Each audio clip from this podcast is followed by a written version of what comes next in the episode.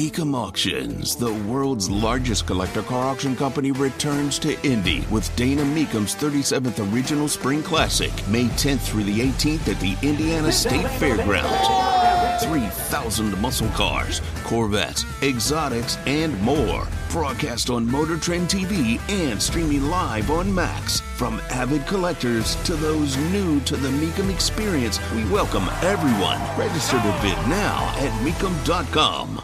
Via the Andy Moore Automotive Group hotline for the morning show, Kevin and Query, weekday morning, 7 until 10 a.m. And IMS, the radio network, up in the toilet over the weekend for that race after the 500, up in the toilet yesterday. In fact, Jake Query joins us. Um, is it cynical to believe that it kind of feels like now with the way that sports wagering is just raging in most places in the United States now that it was going to be a matter of time before something like that hits the locker room of your favorite team? No, I don't think it's cynical. I think it's realistic. And let me let me say this, John. I, I do think this is true, um, only because I actually got tipped, and I hate to say that because it sounds absurd, but kind of along the lines of the Andrew Luck snowboarding. You know, remember when you guys had that right from like an Uber driver, and then right. it turned out it was true.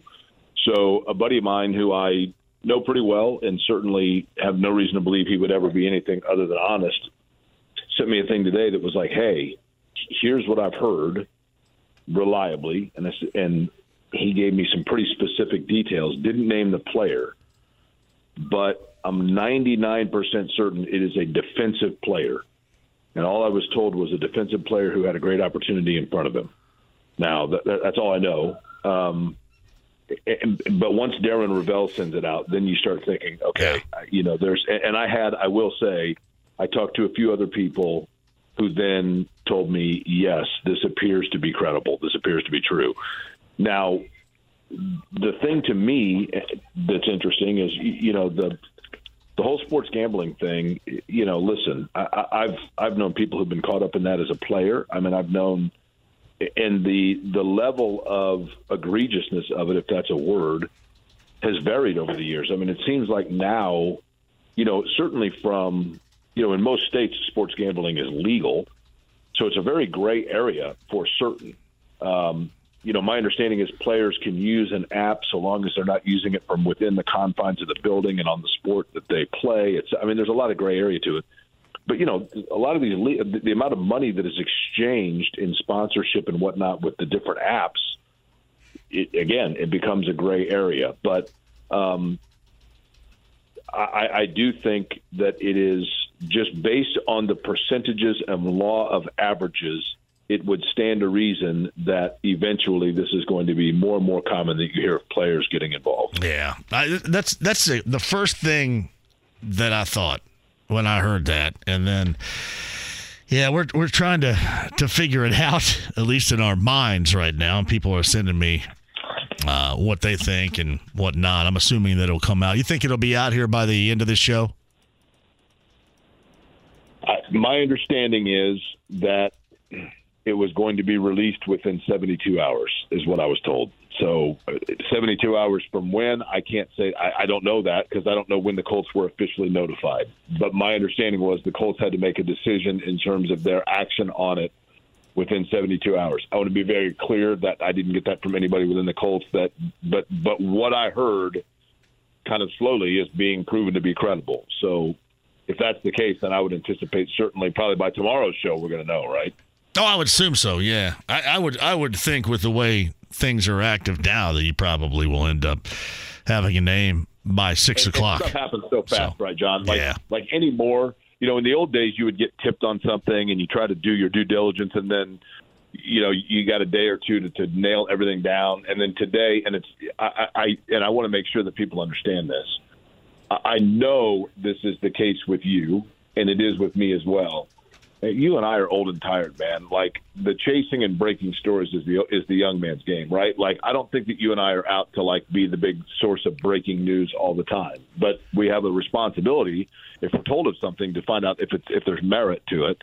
Um, but but certainly in today's day, between the time that when something leaks and the time that we find out whether it's complete BS or verified is usually a very short amount of time. It doesn't take very long. No, in in this case, it's it's not going to either. So, and, and you had you had mentioned it was it, it was a, an unnamed player, according to the person talking to you. That did you say bright future ahead of them? Is that what was said to you? A good opportunity. Good opportunity. I'm sorry. Yeah somebody just gave me a name, and I have no idea how how verified, you know, how, how legit it is. So, um, if it's the name that I was given, then it's you know a player that that showed some promise, uh, and we'll see. Let's just put it that way. Gotcha. So I'm assuming and I hate to be that vague. Yeah. I just you know we got to be protected. Well, I mean, well, I mean, I'm, uh, I'm, not gonna I'm not gonna go out here and stop flopping names around here on the air. So we're not yeah, doing that. that but I mean, I, I mean, I wouldn't do that for anybody. So much less you know people that uh, we cover on a daily basis here. That'd be unfair to uh, to those that had no involvement. But at the same time, you, you kind of start thinking about all right, so whomever this is further down the road. Um, you're going to get something like we saw with Calvin Ridley, I guess, right? Some type of punishment to that level forthcoming. Yeah, you know he and I, again, I don't know how they police it. I have no idea what the parameters are or the guidelines are in terms of does it matter on how many, you know, whether it's your team or how much the amount is? I mean, I have no idea how that works, nor would it be probably a good idea for for either one of us to try to figure that out, right? Yeah, yeah. It's um, it's it just felt like a matter of time for everybody. I think everybody's team's going to go through this because it's just it's too damn easy, you know, just too easy. So, and it's sometimes I guess you, uh, you, you think you can get by with it and you can't, and it being that easy, I think we all kind of knew, Jake, it was a matter of time. No argument here, no, no disagreement. I mean, it's and you know it may be. Uh, we'll see if it's you know it may not be an isolated incident. It may. Who knows? You know, I mean, there's just there's just no way to know, man. There's no way to know. All right. So once again, in case you're just joining the conversation we're having right here, and you wonder, well, wait a minute, this is a little bit vague. We're not being vague purposely. We're being, I, I guess, somewhat vague because we don't know. There have been various reports. This all began with a sports Twitter handle called at Sports Handle. I'm assuming it deals with wagering, and certainly it got passed along to the Action Network, and that is Darren Rovell, where he works uh, exclusively with sports wagering, and a lot of dumbassery on there too, but some sports wagering uh, he concentrates on there. Uh, and the story goes as follows: A Colts player investigated for gambling on games, and there's evidence the player placed hundreds of wagers, including bets involving the Colts.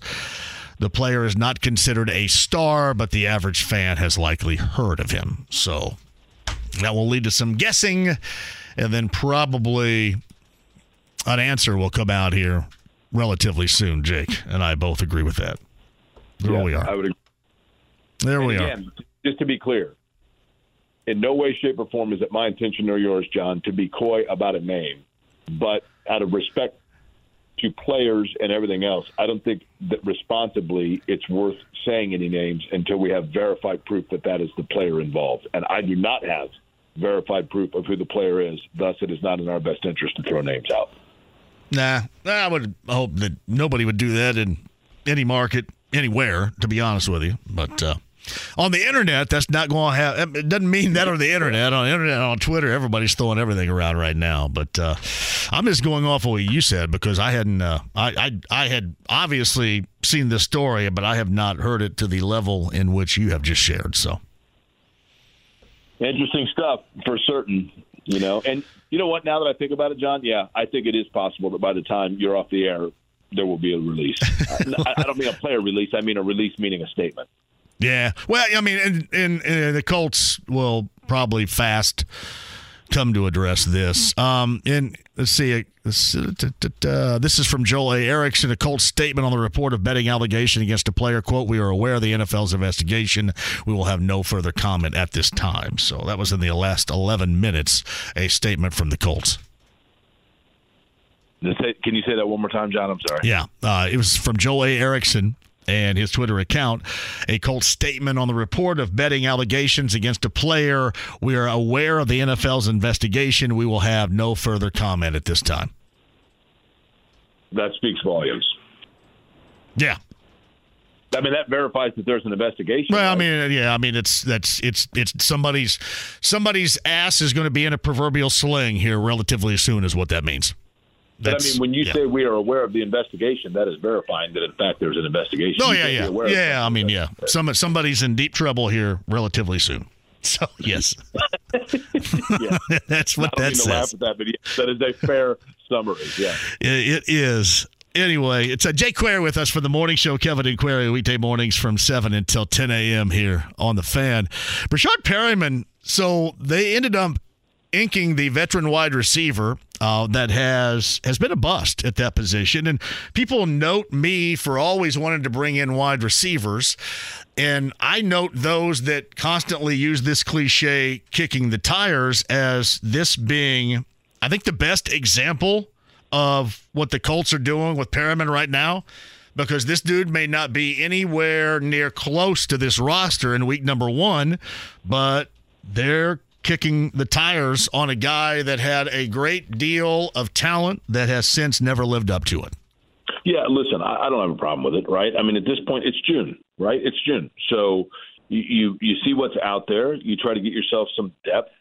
You know, they've had guys in this situation that was a you know that, that basically was a swing and a miss. Darrius Heyward-Bey comes to mind.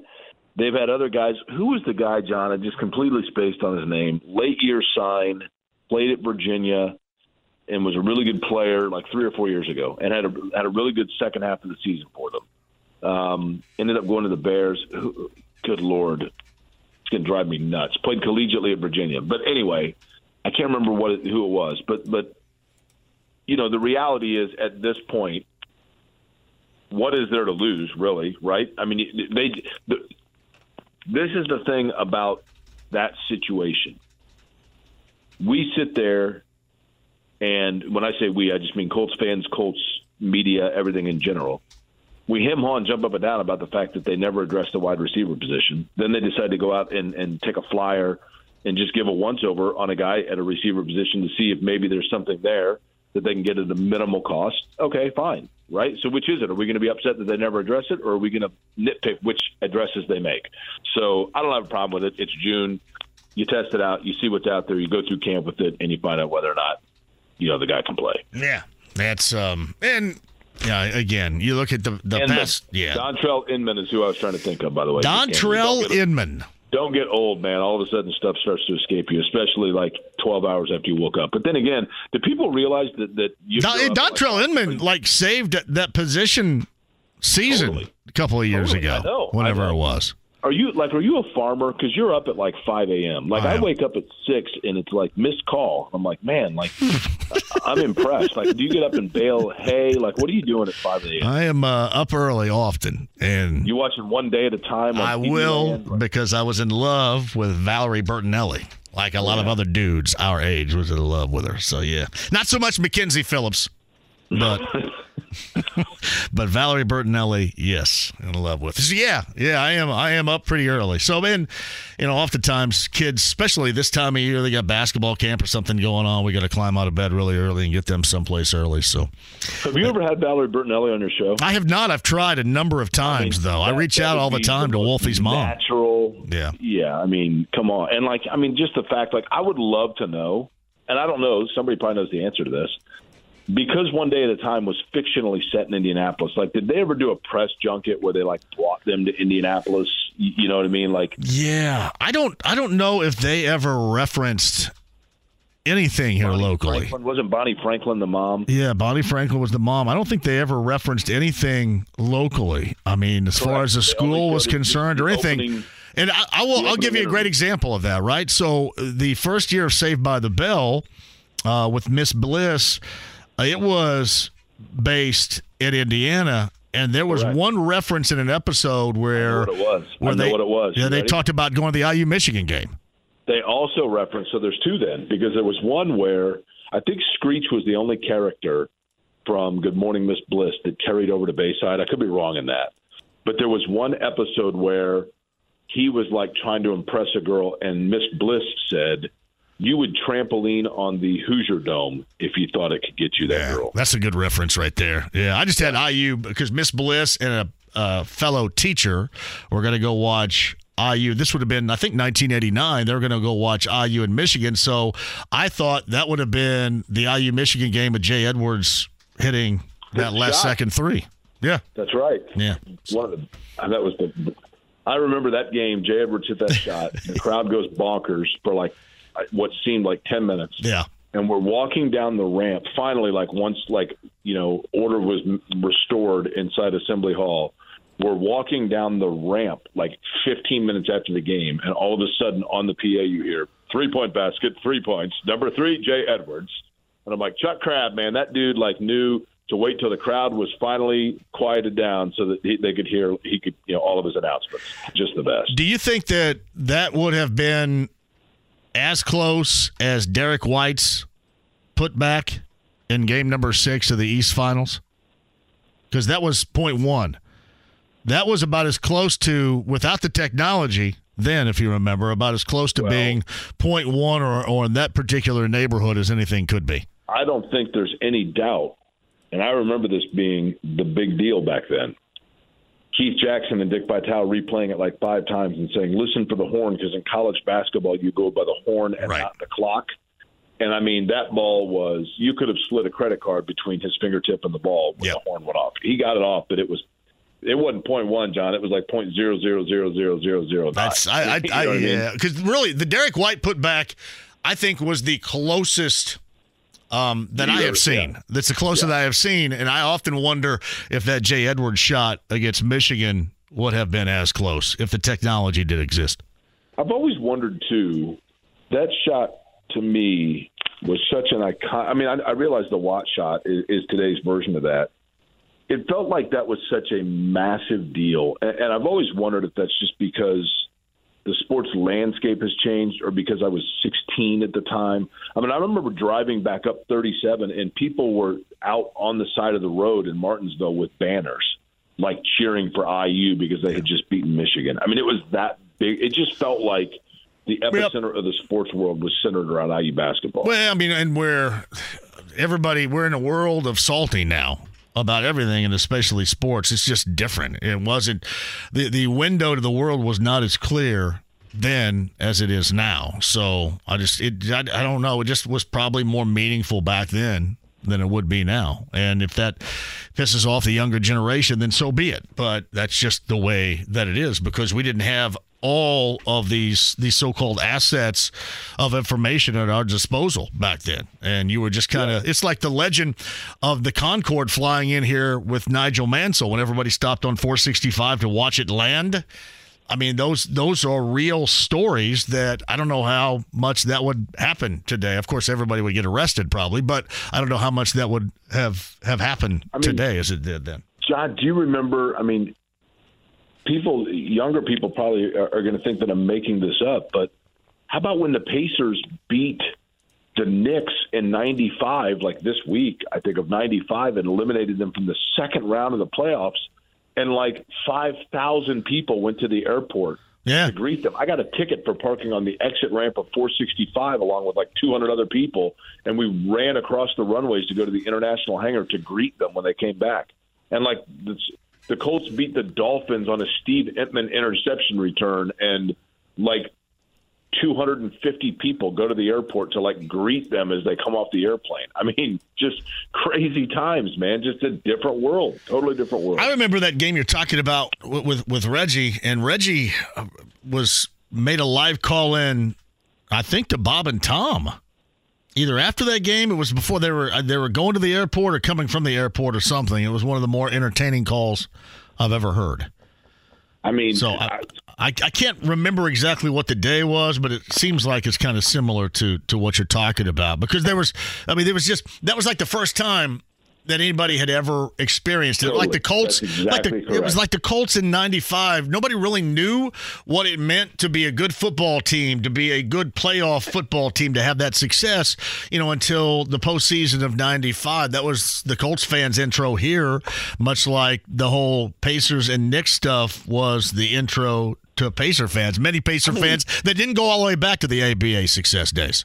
They had a rally at City Market for the Pacers for getting to the Eastern Conference Finals. Yeah. You know what I mean? Like, Yep. like let's have a parade. They went to the Eastern Conference Finals. Like the whole signs in every window downtown, man.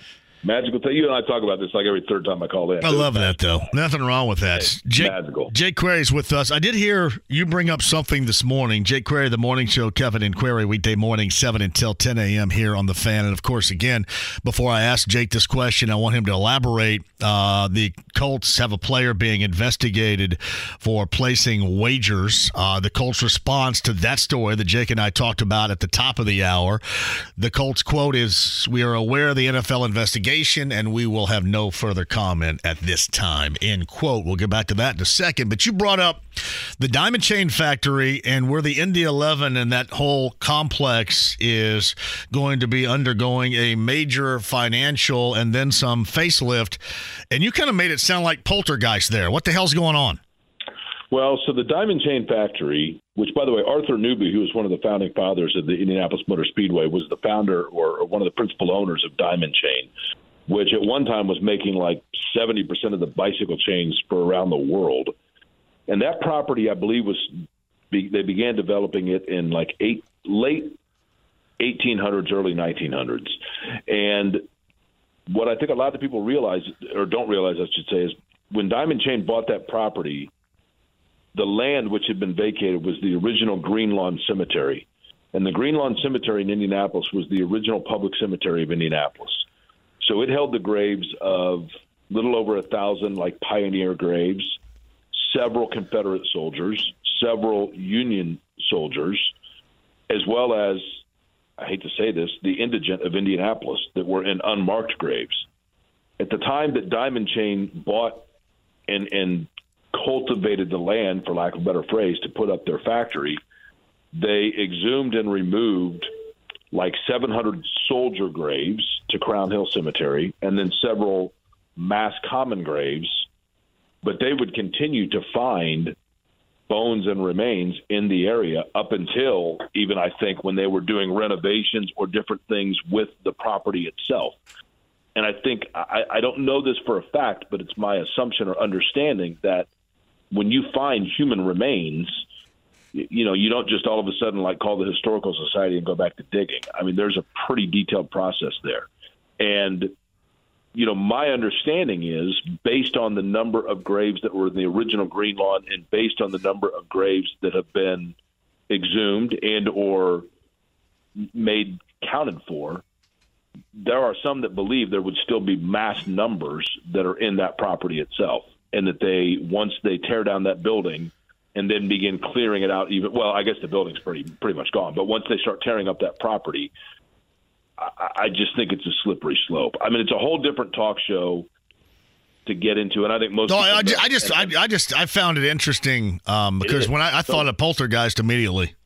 I mean, to, honestly, and, and and I think that some of it, I believe that some of the graves maybe were, were of Native American origin as well, and just again, when you say public cemetery of that era, basically what that means is for a large part the pauper cemetery, which means a lot of them were probably unmarked. The, the same holds true just outside of Central State Hospital.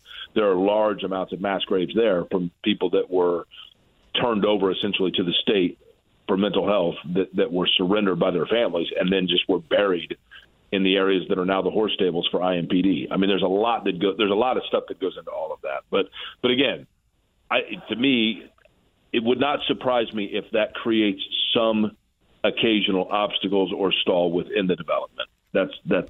I don't know that. Well, I'd heard that, and and I did not know that story. So I was I was kind of interested in hearing hearing that story of the past right there from this morning. So Yeah, I won't get into the whole the cost of it and everything else. I have nothing against the Indy 11. I, I want people to be very understanding of that. I have no problem with the Indy 11. I hope that they, uh, you know, I mean, hell, I was a season ticket holder for the Indy 11. I, I, like the people over there. I went to, I know a lot of the people there. I have nothing against the Indy 11. I, I do have reservation about the amount of tax dollars that may be spent for a stadium when we already publicly subsidized a $720 million stadium that was at the time sold to us as taxpayers as multi-purpose. End of rant. I promise. I don't want to hijack your show. Oh, that's okay. Somebody told me that Victory Field is on part of that cemetery.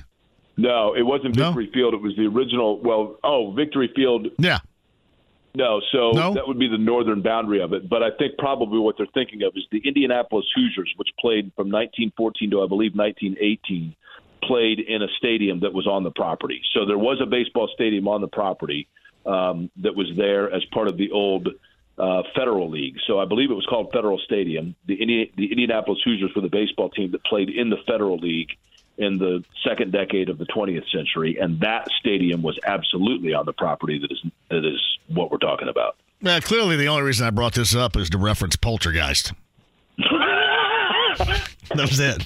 Well, you, you know that at the beginning of every game when the team comes out, they're actually going to say they're here. so they're going to Poltergeist. I loved it when Craig T. Nelson and uh, the chick were in bed lighting up a doobie when things started to go haywire around him. Isn't that isn't that the opening scene of every '80s horror movie? That's great. Johnny, Poltergeist. around. Poltergeist. Anyway. All right. Uh, what you guys got going on tomorrow morning, you know? Well, this will obviously be a huge topic tomorrow. This Colt story, because I think you're right. I think it's going to grow legs between now and then. So we'll we'll talk about that. Um, we're going to take a look at the Pacers draft as well, and then Stefan Wilson. Actually, right now I'm actually in Dreyer and Reinbold because um, Shannon ran over a tire, so I'm getting that fixed. And speaking of Dreyer and Reinbold racing, Stefan Wilson, who of course was involved in his accident that knocked him out of the Indy 500, Graham Rahal sat in. Stefan Wilson said, "You know what? I've got a message. I want to talk to the fans. I want to be able to speak to them. Can I come on your show?" And I said, "Absolutely." So he's Cool. going to do that at nine o'clock tomorrow. That is really cool. Shout out to Stefan Wilson. That is a good dude right there. Great dude. Great dude.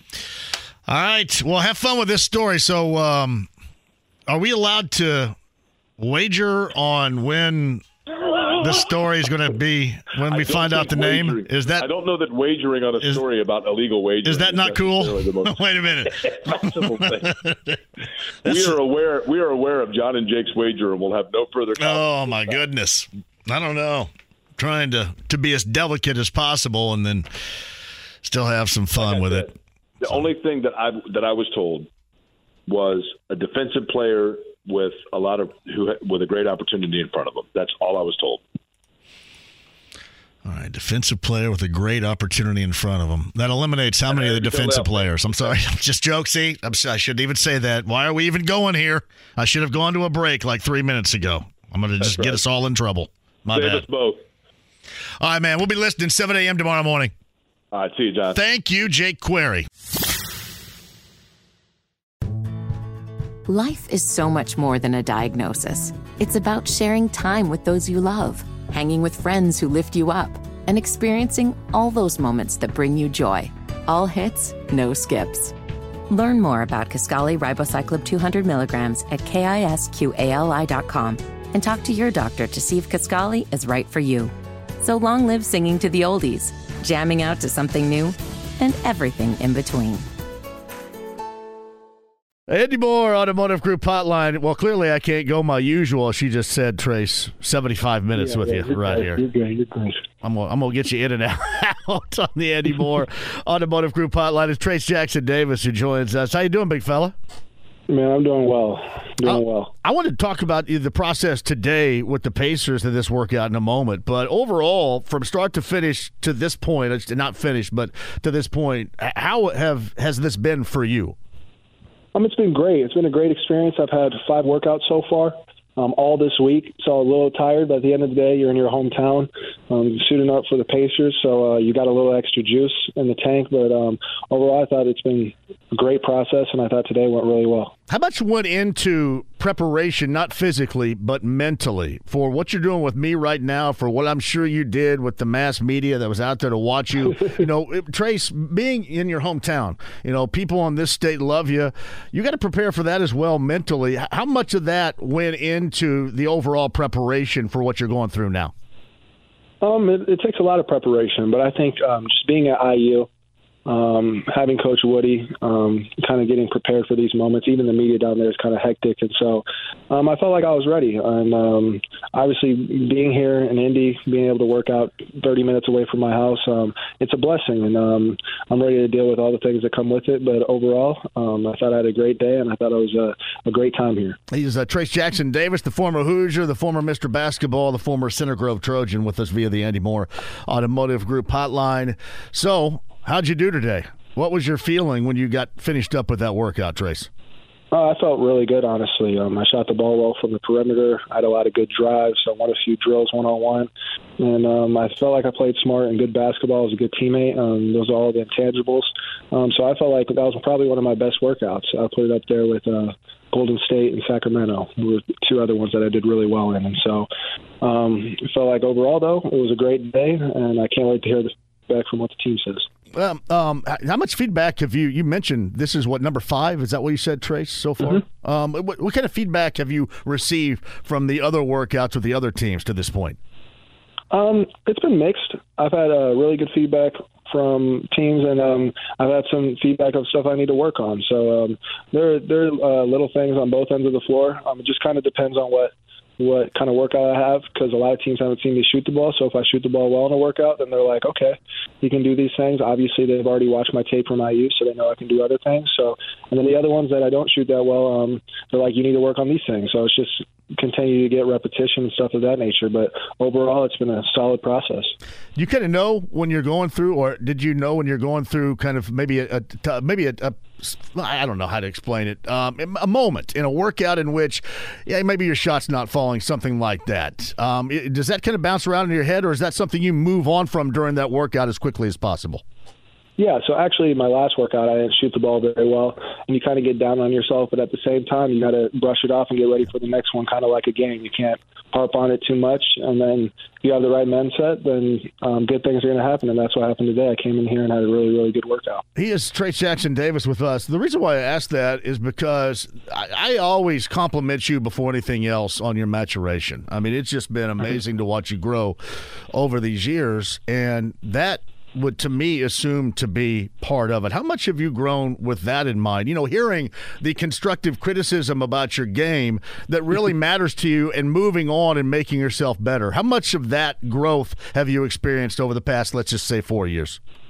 Uh, it's been a lot. Uh, a lot of people criticize my game, but at the end of the day, I'm going to do what my coach wants me to do, and um, I'm going to do it at the highest level possible. And so I don't really care what people have to say because I know me. I know the people in my corner got me, and I know um, the people, whether it be my coaches or the people that want to see me succeed, they know what I got to do to do that, and they're going to tell me the right things. I'm going to do them to the best of my abilities. You are so prepared for the next level. You know that. I mean, with all this in mind, some people are going through stuff right now, or that will go through some stuff, right, uh, and, and hear about their games in the future that never have received that type of criticism before. Man, you're, you're ready made already off the floor. Is that is that a feeling for you right now with that growth in mind, that maturation, that you're good for that next level with what you've gone through already? No, absolutely. I feel like I'm really prepared for it. Obviously, being at Indiana, uh, there's a lot of criticism that goes with it. Not bad, but it's just a part of the game. They love their college basketball, and um, so it's just something that you have to deal with. But I think that uh, Indiana University has prepared me very well for this moment, and I'm ready to make the best of it. He is Trayce Jackson Davis with us via the Andy Moore Automotive Group hotline. You hear all this about, well, this is what they say about your game. People are telling you about your game. You tell us, because I don't know if we've ever flipped a script on you like this. You tell me the good and the bad, or us, the good and the bad so far, and things that you know deep down inside you got to work on, but you know you're going to get better at as we move along? What are those things? Um, I just feel like um, just overall perfecting my all-around game. Obviously, the shooting comes into that point, but at the end of the day, I've done so many good things on the floor, and uh, I've caused a double team almost every possession in college basketball. And so, a lot of people don't understand how well I can do in one-on-one situations. That's going to happen a lot in the NBA. Obviously, I need to work on my pick and pops, um, but it's something that I just got to get confidence in and repetition. I don't have a bad shot. I've got a good base. I just got to get confidence to knock the shots down. And so, those are all the things that come with repetition. I feel like whatever team I go to, I'm going to be able to do that, and their their coaching staffs are going to work well with me. Um, and then overall, I feel like I'm a very high IQ basketball player. I'll make the right plays, and I'm a good teammate. And so those are all good things that an organization will get from me. Well, you're absolutely right on that too. And here's what I think of all the time. And part of your growth at IU was passing the basketball, Absolutely. and that's something Trayce Trayce more and more. Everybody that is that is such a big deal. You know, so many of us say, "All right, it's either a make or miss league or whatever," but getting the Yeah. ball to the open, you know, realizing you know where where the defense is is leaning and getting the ball to that open person for that open shot or the better shot. That is so crucial to where you want to go right now at this NBA game. Has that been recognized? Your passing ability so far? I think so. Um, I'm a very unselfish player, but um, that's just part of the game that I think continue to grow, and especially next level with all the high level guys that you play with. And so, just being a smart and high IQ basketball player, and making the right plays, it's going to benefit a lot of guys from good looks. So, did you stay at home last night and just like drive down here this this morning, this afternoon? How this work? No, I was I was actually I, I got home on Friday Friday night really late, and then I came home. I stayed in a hotel and then came home Saturday morning. Spent some time with my family, friends, and girlfriend, and then Sunday kind of the same until later at night. Came back to the hotel, and then now I'm here. I saw Ray on Thursday too, and um, I, uh, I he's he's such a, a calming influence for everybody around. Oh, him. he is. That- he's you got to get a worried at all. no. You know you you He's need confidence. You, yeah, he does have that. There's no doubt. You need a shot of Ray. I thought I think that's good for you before this workout because really this is weird compared to the other ones so far. You come here and you have this throng of media that you like me are waiting to talk to you. Man, he's a good prep, I think, before you come down. No, and he do this workout today. Absolutely, he is. It's uh, Trayce Jackson Davis is with us. All right, where are you going next? I go to Boston next, and then I got Boston, Brooklyn, Charlotte. So those are my next three in the next four or five days. Hey, we're really excited for you. I'm gonna go ahead and let you run right here, but uh, you get back. Certainly, once we find out where you're going, uh, we'll get you back on here. But uh, safe travels for you. Keep on keeping on as usual. And we love having you on the show, Trayce. Well done. So I appreciate you guys. You got it. Trayce Jackson Davis with us on the Andy Moore Automotive Group hotline. Just an outstanding dude. Life is so much more than a diagnosis. It's about sharing time with those you love, hanging with friends who lift you up, and experiencing all those moments that bring you joy. All hits, no skips. Learn more about Kisqali Ribociclib 200 milligrams at kisqali.com and talk to your doctor to see if Kisqali is right for you. So long live singing to the oldies, jamming out to something new, and everything in between. the Andy Moore Automotive Group hotline. Incredibly happy, incredibly proud of our next guest's program and what they have accomplished so far, which is still ongoing. The head coach of Indiana State, that baseball program going to the Super Regional after disposing of Iowa yesterday in that finale over in Terre Haute. Mitch Hannahs the head coach of the Sycamores joins us now. Hey, Mitch, thank you for the time. How are you? Hey, I'm doing well, JMV. Glad to be on here, buddy. What a weekend in Paradise, my friend. Well done. Well done. Unbelievable. The support, it was unbelievable. Um, not just having fans there, but man, they were they were into it and they were a factor. I um I saw that and I wondered if at the time when I when I saw their reactions, and you're right, they were a huge factor, especially considering, you know, these come from behind wins that you guys have now grown accustomed to being a part of. Did you expect that type of response, that reaction, that level of support? Was it even beyond what you had thought it was going to be?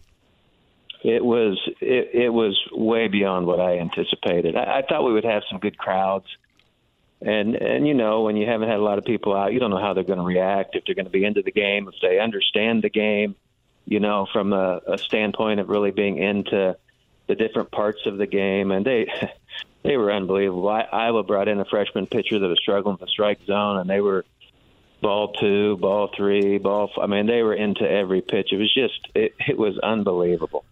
Yeah, I um, you could feel it.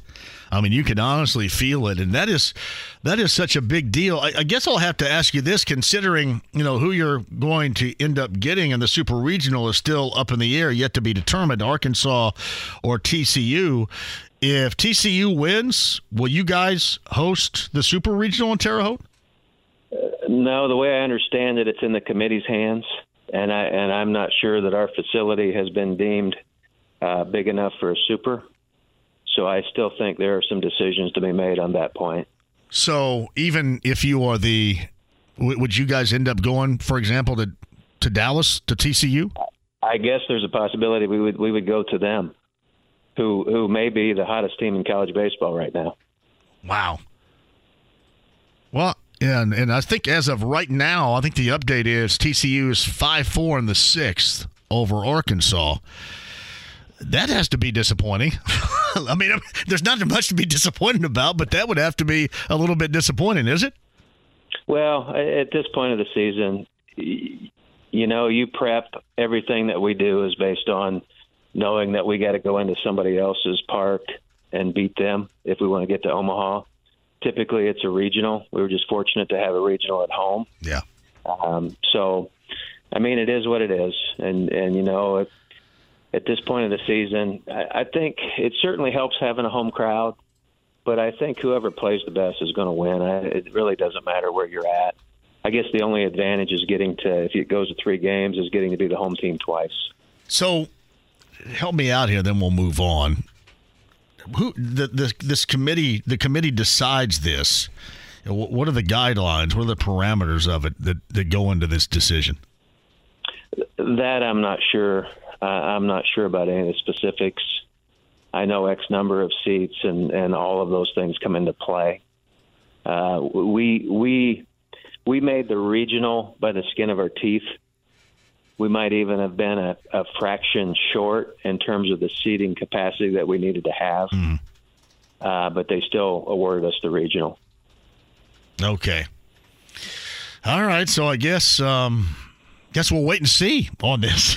a little yeah, bit. That's, I, that's, I, I, was I was so proud, and I mentioned this, and again, Mitch Hannahs, the head coach of Indiana State, joins us. Um, certainly proud of, of you and your team, and and the effort, and you know the late game at times heroics that we saw. But you mentioned this a little bit earlier. Just I was I was proud of Terre Haute you know, I'm I'm a huge fan of Terre Haute being there. I love my time being there. I'd go back in a second, and it always kind of seems like that, that Terre Haute and the folks in and around Terre Haute and, and Vigo County, you're, you're kind of fighting a little bit uphill at times for positive, for solid notoriety. I, I thought this weekend spoke volumes of that alone, and I think it made it more special, at least to me, the fan.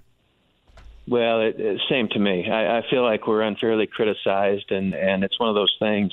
If you haven't spent time here, uh, obviously people make a place, and I, I'm telling you, the people around here have been unbelievable. Um, to me, my family, our team, it's it's been very gratifying um, to see. Um, I hope we keep winning. I keep ending up with liquor on my doorstep, so it's going to get well, with that in mind. That's great right there. Look, you just walk out. It's like uh, what the milkman used to do back in the 1950s. Yeah. just walk out there and there's a bottle of liquor on your doorstep. No, no, no, no, nothing. But it, it, they keep showing up, so I'm sure not complaining. No, no, there's no complaining over there whatsoever. Mitch Hannahs the head coach of Indiana State. He's on the Andy Moore Automotive Group hotline. We we talked about this last week with Evansville. You know, they had to win two on you guys in that Mo Valley championship final. They won the first one, and we thought that that rattled the cage a little bit, and then you know your team left no doubt after that, and we wondered if that was going to help this team moving forward. Do you think that that type of game had any effect on how your team played in late game situations over the weekend in Terre Haute? Absolutely, it, it was a. I, I think it was something that, uh, like we talked, we absolutely needed to have our cage rattled, and I think it, it when it happened, uh, we were a little unsettled but I think as we went through those games, obviously the pitcher from Wright State was 10 or 11 and 1 for a reason. He was really, really good, and we just had to hang in the game and, and beat their bullpen. And the Brecht kid from Iowa was up to 101 in the game against us. Going to be a first round pick next year. Um, it was just unbelievable, and, and the only thing we could do was try to try to stay close and get him out of the game with his pitch count and and that's basically what happened. Once we got him out, we we were able to beat their bullpen, but we faced two really good starters, and had we not gone through that last weekend, where you're sitting there digging uphill the entire time, uh, you, you may fold the tent. Who knows? But you certainly overcoming some adversity last weekend helped us overcome it this past weekend. Yeah, I, you know what? And that's that's again what we talked about, and seems like your your team they look Mitch comfortable in those late moments too. I mean, it's, it's one thing to perform, but to look comfortable in performing in those late moments that that's even more so. I think how your team is built. Yeah, and I, it's they have been very comfortable. It's really hard for me to look comfortable in those situations. But yeah, I, I bet. Yeah. Uh, but uh, they they have been, and you know the bottom line. And we started this track a long time ago. If somebody beats our rear end, it won't be the first time. It, when you fear losing is when you get in trouble in this business, and I think that's the best thing about this group. They they don't fear losing. They know if you're not good enough, you're not good enough. You go back to work and try to get better and fix some of the things that cost you the game. And and I think that's how these guys are built. I had talked about this, Mitch, on on Friday. I was doing a live show on the road as you guys were playing Wright State, and I, I consider myself at times being somewhat of a jinx. Um, and I'm very superstitious. I think I've shared that with you before. I, I kind of wondered as that game was going on in the, the early to to mid game stages, innings wise, was your team? I kind of wondered if maybe they had read some of the negative about them, and maybe that kind of took an early toll to them, and then they they kind of woke up, or was it more just kind of the pitcher that you had to get past in that verse game? How'd that go? Uh, no, I think it was a little bit of both. I think that's a really good point. I, I think that obviously Gongora, the pitcher from Wright State, was really good, like a six six lefty with a good arm. And and then I think the other thing was, you know, you can't hide from that publicity anymore. Everybody reads it, everybody sees it, it's out there. And so I think you want to almost do too well. You, know, you try to do too much then and trying to prove yourself. And I felt there was a little bit of that going on. Um, we definitely had to to calm down a couple of times.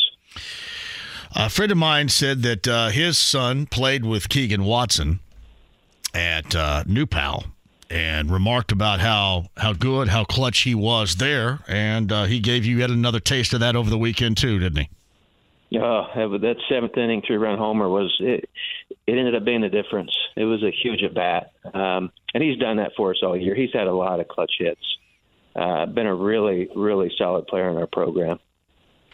So, Mitch Hannahs, the head coach of Indiana State, is with us. So, what are you going to do? Have you thought about um, the starter? Do you know where you're going as far as this super regional game one is concerned, whomever it might be against? I was I, I've been kicking that back and forth here as I've been watching uh, both these clubs the last couple of hours. Um, not ready yet to say how we're going to line up. Um, obviously, obviously, game one is important, but it's not do or die. I know if you look at what some of the clubs have done when people have a really good number one starter that they throw, they kind of throw off and and try to win uh, games two and three which again is not the best for your heart ticker by any means. Right. But sometimes a, a, a very good strategy. Um, you just hate to waste a really good arm if you're.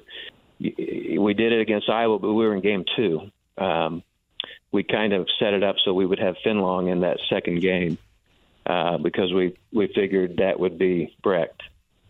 Um, so it, it's going to be matchups and looking at how someone else is going to line their pitching, and hopefully we have a chance to make our decision after they've they've put their rotation out.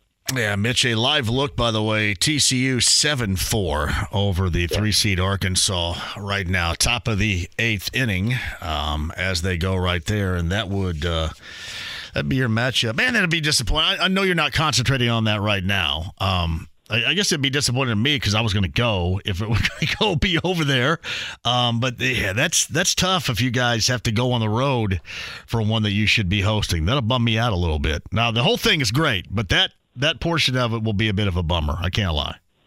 Yeah, yeah, that's that may be a tough one, but the bottom line is we got to figure out. Yep uh, how to beat. If it's TCU, we got to figure out how to win two games. Yeah, a little bit about TCU for those out there that don't know too much about that team. You mentioned how hot they are, arguably the hottest going on right now.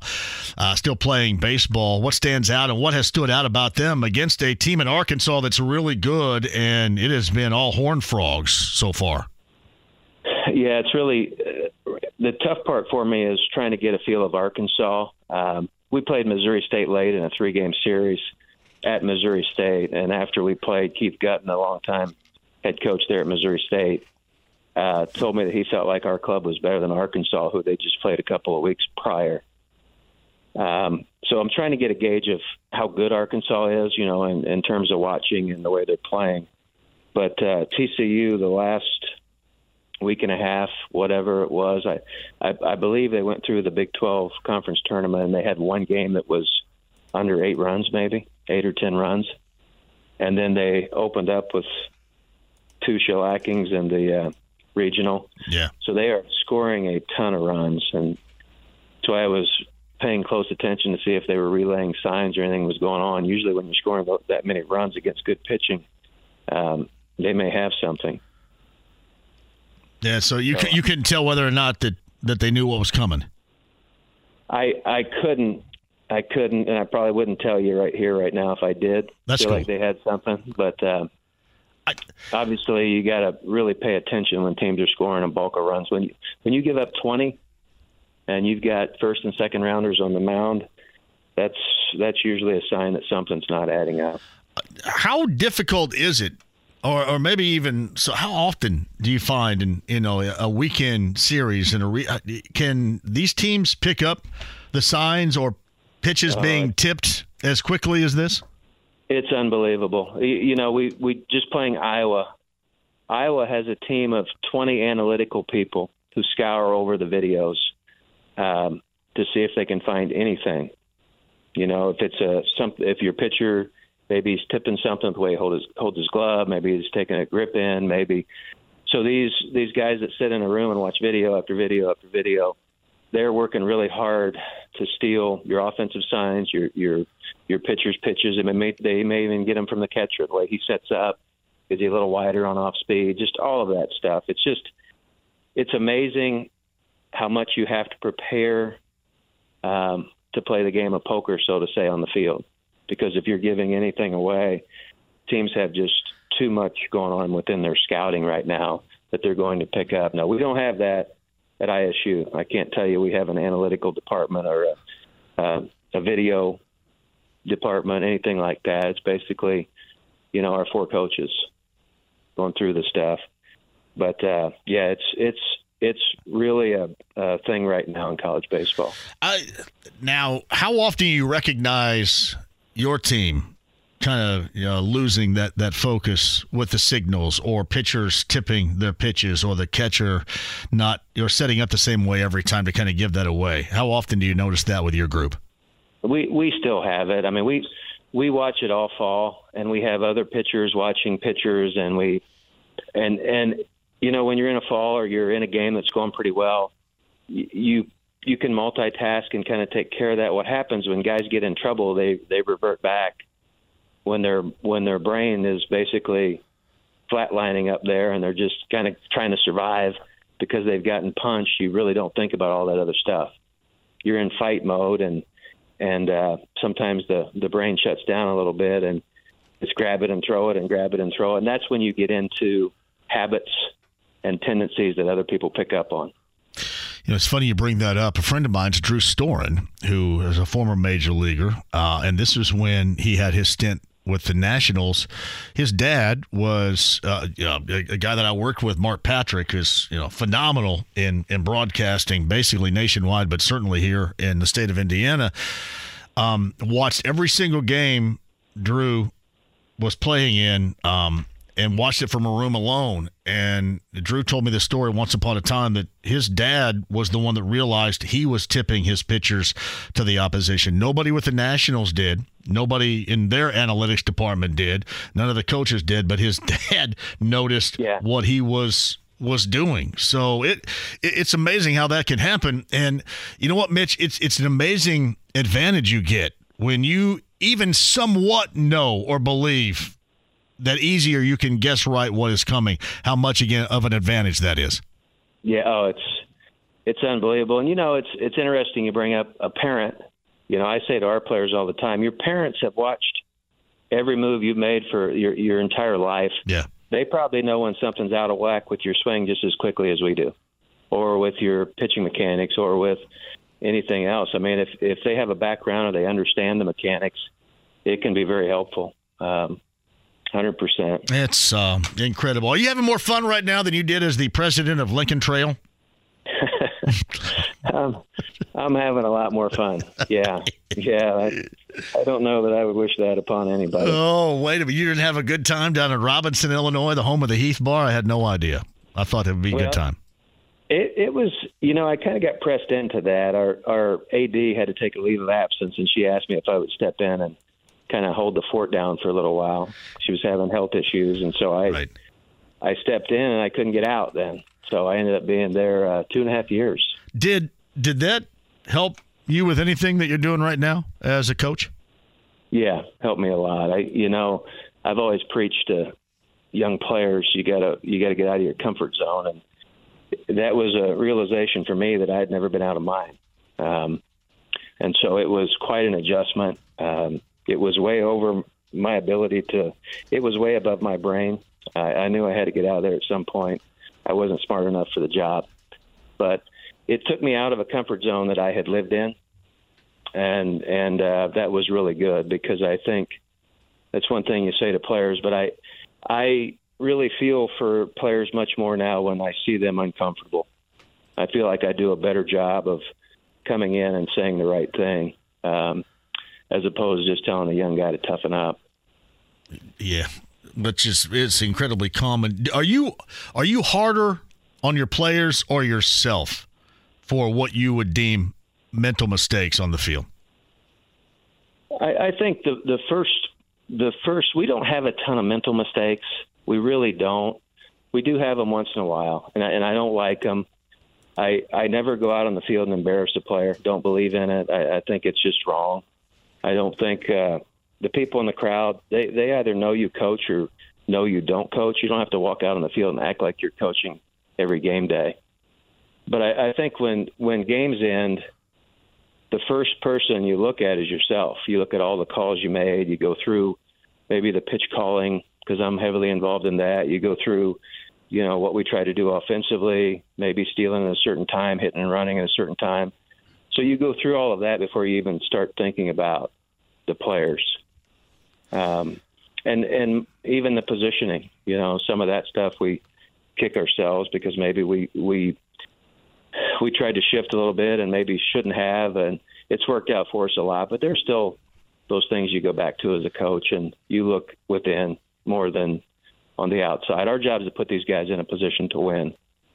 Yes, and, uh, yeah, that's you're frustrated when you don't do that. This has been so cool talking to you and, and getting some insight that obviously we would rarely if ever get around here. And I, I could not be more proud of the job and you and your players have done. Here's to keeping that going. Here's to making sure the, the trail of, of liquor still ends up on your, your front porch. or there too. And here's uh, here's the Terre Haute. It, it's been just enjoyable to watch what you guys have accomplished, and regardless of if you end up going to uh, you know Dallas or whenever, um, the best of luck to you. We're all going to be watching. You're making a lot of fans and certainly a lot of a lot of friends of the show around here in Central Indiana and Indianapolis with how you've described your team and what you've talked about being a coach and with this success. And here's the more to come, Mitch. I appreciate your time as always. The best of luck. Appreciate you, buddy. Take care. Yeah, Thanks we will stay in touch. Mitch Hannahs is the head coach of Indiana State. He is just an awesome conversation. Life is so much more than a diagnosis. It's about sharing time with those you love, hanging with friends who lift you up, and experiencing all those moments that bring you joy. All hits, no skips.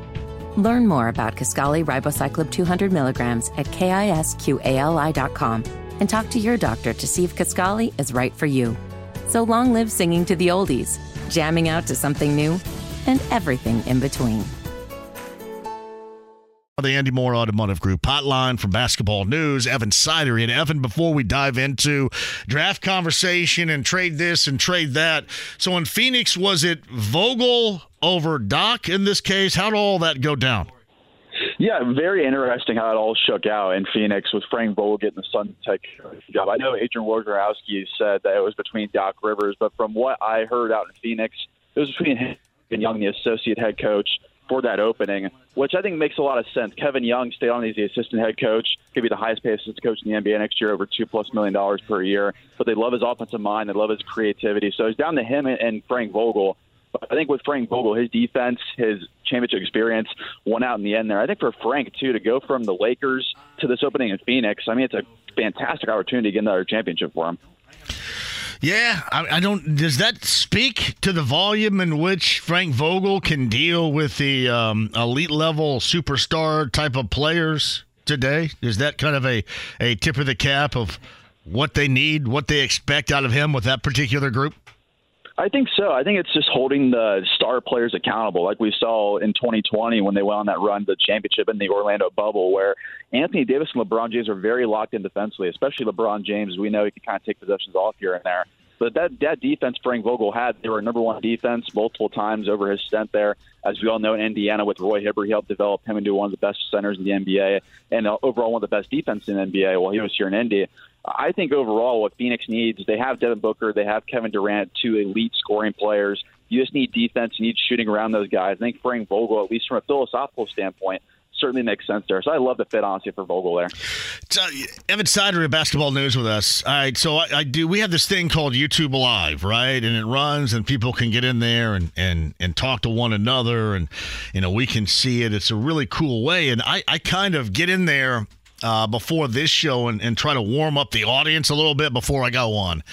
And just as I went in there, I had to hear uh, both uh, Jimmy um, and Will that were hosting the noon show here go on and on about the bargaining chip trade wise that Myles Turner continues to be. Are we not over this yet? I thought we were over this.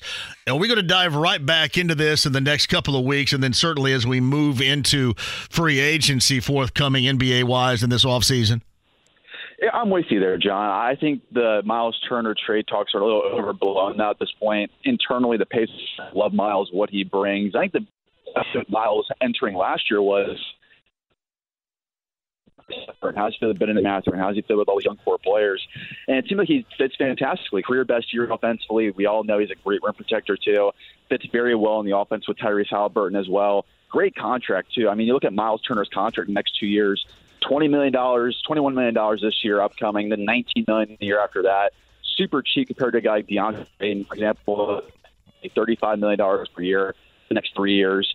I think I think the Pacers definitely are very happy looking back on now that they, the, the Suns that contract and allow them to keep Myles Turner in the building here. He's certainly a better fit than what he showed with DeAndre Ayton. Ayton that contract looks terrible now. So I think at least now, unless we see a regression with Myles Turner this upcoming season, I don't see why he would be shopped around this offseason unless for a really premium draft. Let's say top five, top ten, you get one of those picks for Myles Turner. But I doubt that. This I think Myles is the, I think the fit with him and the young core is fantastic too. Hey, Evan, hold on one second. I'm going to put you on hold. See if you can adjust his phone situation there. See if he can, if he's in a spot to where he can stand still because he's moving in and out, and I want to make sure people hear what he has to say right here. Evan Sidery of Basketball News via the Andy Moore Automotive Group hotline. And yeah, again, to me, more so than anything else, is well, actually, it's two things. One is you got a bad defensive team. I don't know how much worse you want it to get with this so-called bargaining chip. And secondly, is I think Evan alluded to it as well. The guy that everybody loves around here, the guy that's going to be the future of this team with the basketball in his hands, loves Myles. I don't know if you want to go breaking that up. So, yeah, tell him to stand on one foot in the corner of wherever he is to make sure that he has a clear signal to us because Evan's signal was borderline Fubarish right there. Back with us via the Andy Moore Automotive Group hotline. We all good here?